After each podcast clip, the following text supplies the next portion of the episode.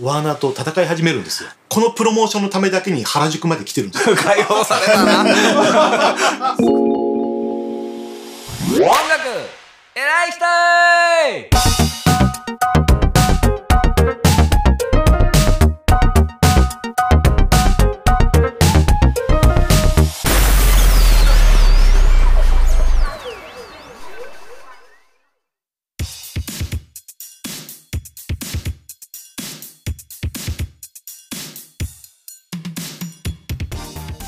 音楽偉い人プリンス編。面白いわ。面白いわ。ゲストティーチャープリンス研究家の綱さんです、えー前回は1900 1980年代まで歌が伺ってこの次は1990年代でもう我々が大学ぐらいですよね。そうですえーこの中でなんか面白いこの辺のエピソードなんかございますでしょうか？90年代ですね。はい。まああのーデビューの時から自分でセルフプロデュースをしてた本人は、やっぱりその、90年代になって、やっぱり自分の曲はやっぱり自分で管理したい、コントロールしたいっていうのが非常に強くなったんですね。あのーレコード会社の力でね、こう、プロモーションもしてくれるし、はいはいはい。うまくその、販路広げて売ってくれるけれども、はい。その自分の曲出したいタイミングで出したい曲を出すかっていうそこら辺ができなかったっていうところで自分の原版権を獲得するために今度ワーナーと戦い始めるんですよ。なるほど。よくある話ではありますけどね、はい。でまあこの時は本当に大変であの当時好きだった人たちも追いつけなかったぐらいだったんですよ。っていうのがあの契約の問題で何枚出さなきゃいけないっていうあなるともう消化するような感じのスピードで曲を出したり。まあ先ほども言ったようにずっとこもってレコーディングしてると、ん。曲はどんどんできてくるので、自分の自主レーベルを作って、えー、と他で出したりとか、はいはいはででとにかく実際私も94年にニューヨークに行ってる時に、はいはい。プリンスのある曲がこうリリースされてニューヨークで大ヒットしてたんですね、うん。でもその時のプリンスはプリンスじゃなくて、ん。あの読めないシンボルあそうですよね。そうですよね。あのラッパーみたいな。そうなんですよ。あれそのさっきも言ったように男でもなく女でもないようなマークを合体したような形のものを記号にしてかつてプリンスと呼ばれたアーティストみたいな、はいはいもっとプリンスみたいな。そうなんですよ。そういう言い方をしてたのでそれ名義で出し出してるんですね。それそういうからくり？そうなんです。あアーティストとなるほど。マリアスなプリンのス。そうなんです。だからなるほど。プリンスじゃないよって出したりとかしてそれぐらいやっぱり自分の創作欲はあって、で、えー、と実はその曲なんかもなんて曲ですか「The Most Beautiful Girl あれ the か。World」うんはいはいはい それがねものすごく綺麗で僕は大好きな曲なんですけどそれがものすごくヒットしてまずその本当に女性に対するすごく敬愛するような感じの曲なんですけどもえ The Most?「Beautiful Girl in the World」世界で一番綺麗な女の子やんっていう。そんなこと言ってみたいですね。言われたらって思ってるうちの奥さんに言ってますよね。もちろんです。音楽偉い人。で実際その時のプリンスの待遇ってあの副社長にまでなってて。なってまバーナーで。そうなんですでそも彼を理解してる人たちもいなくなったりとかして自分がコントロールできなかったこともあって結果そういうことをあのしながらプロモーションしててもまあそれほどあの言われずに。なんでブラックアルバムは出さなくなっちゃったんですか？あれはネガティブですよね。えなんかちょっとえまああれはじゃあ何？噂通り？なんかちょっと今出すにはちょっと暗すぎだなって後で出たんやったっけ？で、まあ、後で言いますから、そうだね。90うん、あれもだから94人出たのは要はその契約消化のために出してるのであれ88年に出す予定だったんですけども出さないで出したのがラブセクシーだったんですね。ラブセクシー？そうあのさしターンで知らないでしょ？知らない。僕はあんまプリンラス入ってブセクシないはいー。すげえ聞きづらいんだよね。あそうなの？あのね P 級シンが打ってないからね1曲目からケツまでずっと聞かなきゃそうあそうそうそれあの聞いたからちょっと聞こうかな思ったらはい1曲しかないやん思ったら1そうなんです。曲は40何分です。ええやん思って。そうなんです。でねそれわざとでしょ？わざとです。プリンスだからアルバムで全部聴けっていう感じですよね。でもね後ろの方にいい曲あんなよ。あこれ。僕と一緒にお風呂入ろうっていう曲。りますねそう。そうやっぱエッチやね。僕と一緒 two are in love でしょそれがお風呂入ろうって歌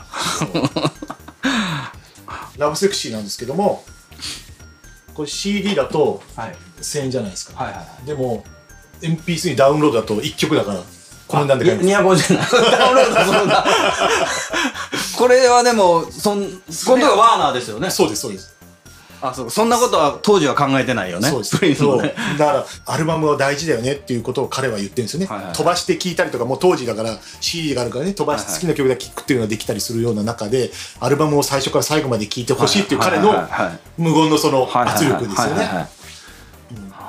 まだこれは今の時代もそうですね。曲単位で変えるような状況の中でアルバムって大事だっていうことをきちんと伝えてるようなこの時代から言ってるんですね。これが出たのが1988 88年。年とかでまあでもまだ今ほ今とは全然違いますよね。そうですね。音楽。偉い人。ワーナーとの契約を満了して、で96年にこれもまたね分かりやすいですよ「エマンシペーション」というタイトルのアルバムを出すんですよ、エマンシペーションって解放ですよ。ああいうかいろいろあって当てつけがひどいよねそうね。当てつけがひどいよね。ジャケットはこう、ね、手首手首に鎖がついてなんかこう、ああと取ってるような感じのものだったりとかするので。その中の曲はどうなんですか？この中の曲で、えー、と実はあのーこれ3枚組なんですよ。はいはい。で、あのー解放されたな。そうなんですよ解放された。解放されたな。作りよったな。そう。やっぱり彼のやっぱり創作意欲がずっとあって今まで出そうと思ってたけども1枚で収まらないし、はいはこの「エマンシペーション」っていうのはそのワーナーの契約が終わった後に、はい当時、えー、とに東京日本では東芝 EMI からはいはい。3枚組で3800円という値段を出すんですなのでやっぱり自分があのそれからワーナーと離れてアルバムを出すのは東芝 EMI だったりとか、えーアリスタだったり、2000年入ってもビクターであったりソニーであったりユニバーサルだったりっていう形で、アルバムを出す時のワンショットの契約で、はいはい。要はあなるほど、うん物流、えーきちんとそのレコードショップの店頭に並ぶようにという契約契約だったのでしばらくの間発売出てすぐさっき話したように90年代はファンでも追いにくかったのそこで、はいはいはいアルバムは出るしいろんなところから出るので、はいしかもワンショットなので、はいはいすぐ廃盤になっちゃうんです。あそうなんですか。聞きたくても廃盤になっちゃうっていう状況があったのでこのエマンシペーションもずっと長らく中古でしか買えなかったんですけどもちょっとお手伝いさせてもらって2年ぐらい前にあのきちんとまた出たすごいこのこのこのたくさんある曲ははい。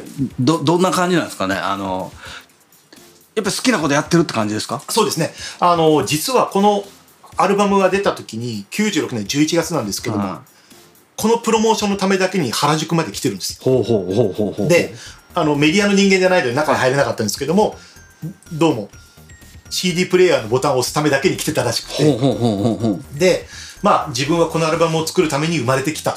ほう。要はだから彼はずっとワーナーのとこにいて名前を変えたりとかしてっていう中でやっぱりこれが自分が作りたかったということで3枚組ってさっき申し上げたんですけども3枚組のタイあのコンセプトがラブとセックスとあとリバティかはあ。なそういう形で分かれてると思ってて。それあのプリンスファンの間ではどうなんですか？あの評判は？評判はあのもちろんいいですね。私個人も実はこの中に4曲ほどカバーが入ってるんです今までプリンスはオリジナルでしかなくて、はいはいはいはい。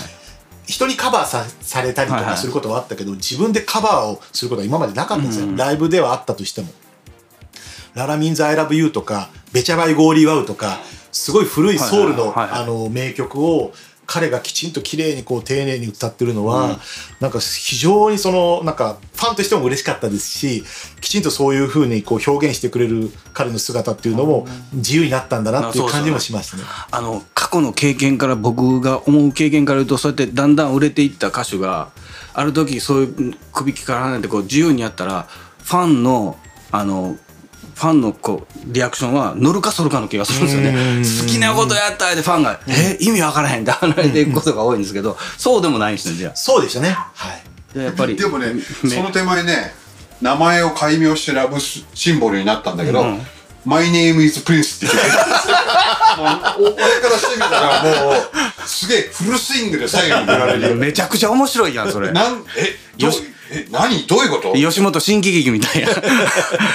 なるほど。この後またプリンスに戻るんですよね。そうです。はい。なるほど。それはもうちゃんと、えーそのあれですね。契約問題が終わったということですね、じゃあこれで1990年代終わって次2000年代ですかね。はい。に次行こうと思いますので今回はじゃあこの辺で。See you next era ついに2000年代。自宅でライブやってるってことでしょ？一般の人たちはプリンス復活みたいなイメージがあったんですけれども。やっぱり経営者の感覚や。音楽偉い人ー